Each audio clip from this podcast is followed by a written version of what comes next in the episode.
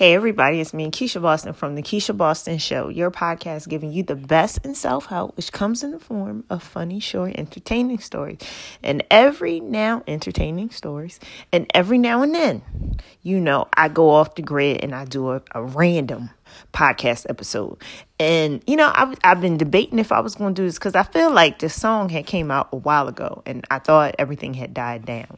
Um, but I would like to talk about. Um, the importantness of to the culture of Beyonce's version of Before I Let Go. I said it, yep. It's important. First of all, um, I was challenged. Shout out to Malika. I've known Malika since I was like a senior in high school. She had made a comment. I don't even know if the original Facebook comment was about the song, but I had read a, like a sub comment on it, and it had vexed my spirits. So I just, it's, I said, you know what? It's time for me to put this podcast episode out here.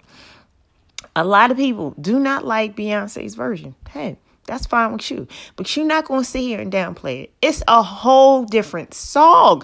Like, first of all, it has, um, in the beginning, it sounds like it has the, um, like it's, it's some sampling of Smile Bitch. Totally different. So it's a different tone. It's a different song. It's a different rhythm. It's it's it's um the tempo is different. Can we not mention that it's a full dance out for it?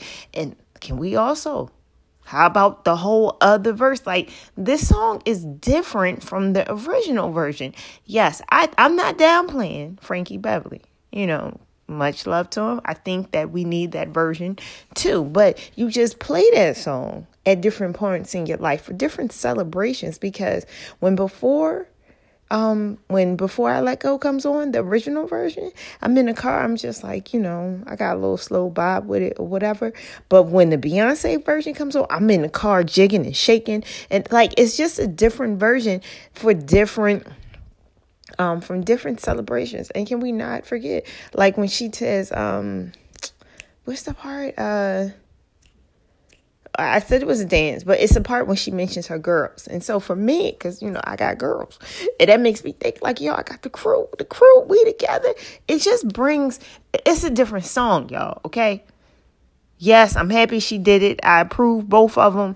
That's all I'm saying, okay? But y'all gonna stop downplaying Beyonce version. That version is important to the culture. It is needed for the celebrations that we are having today. It has brought forth different dances in a different mood. That's all I want to say.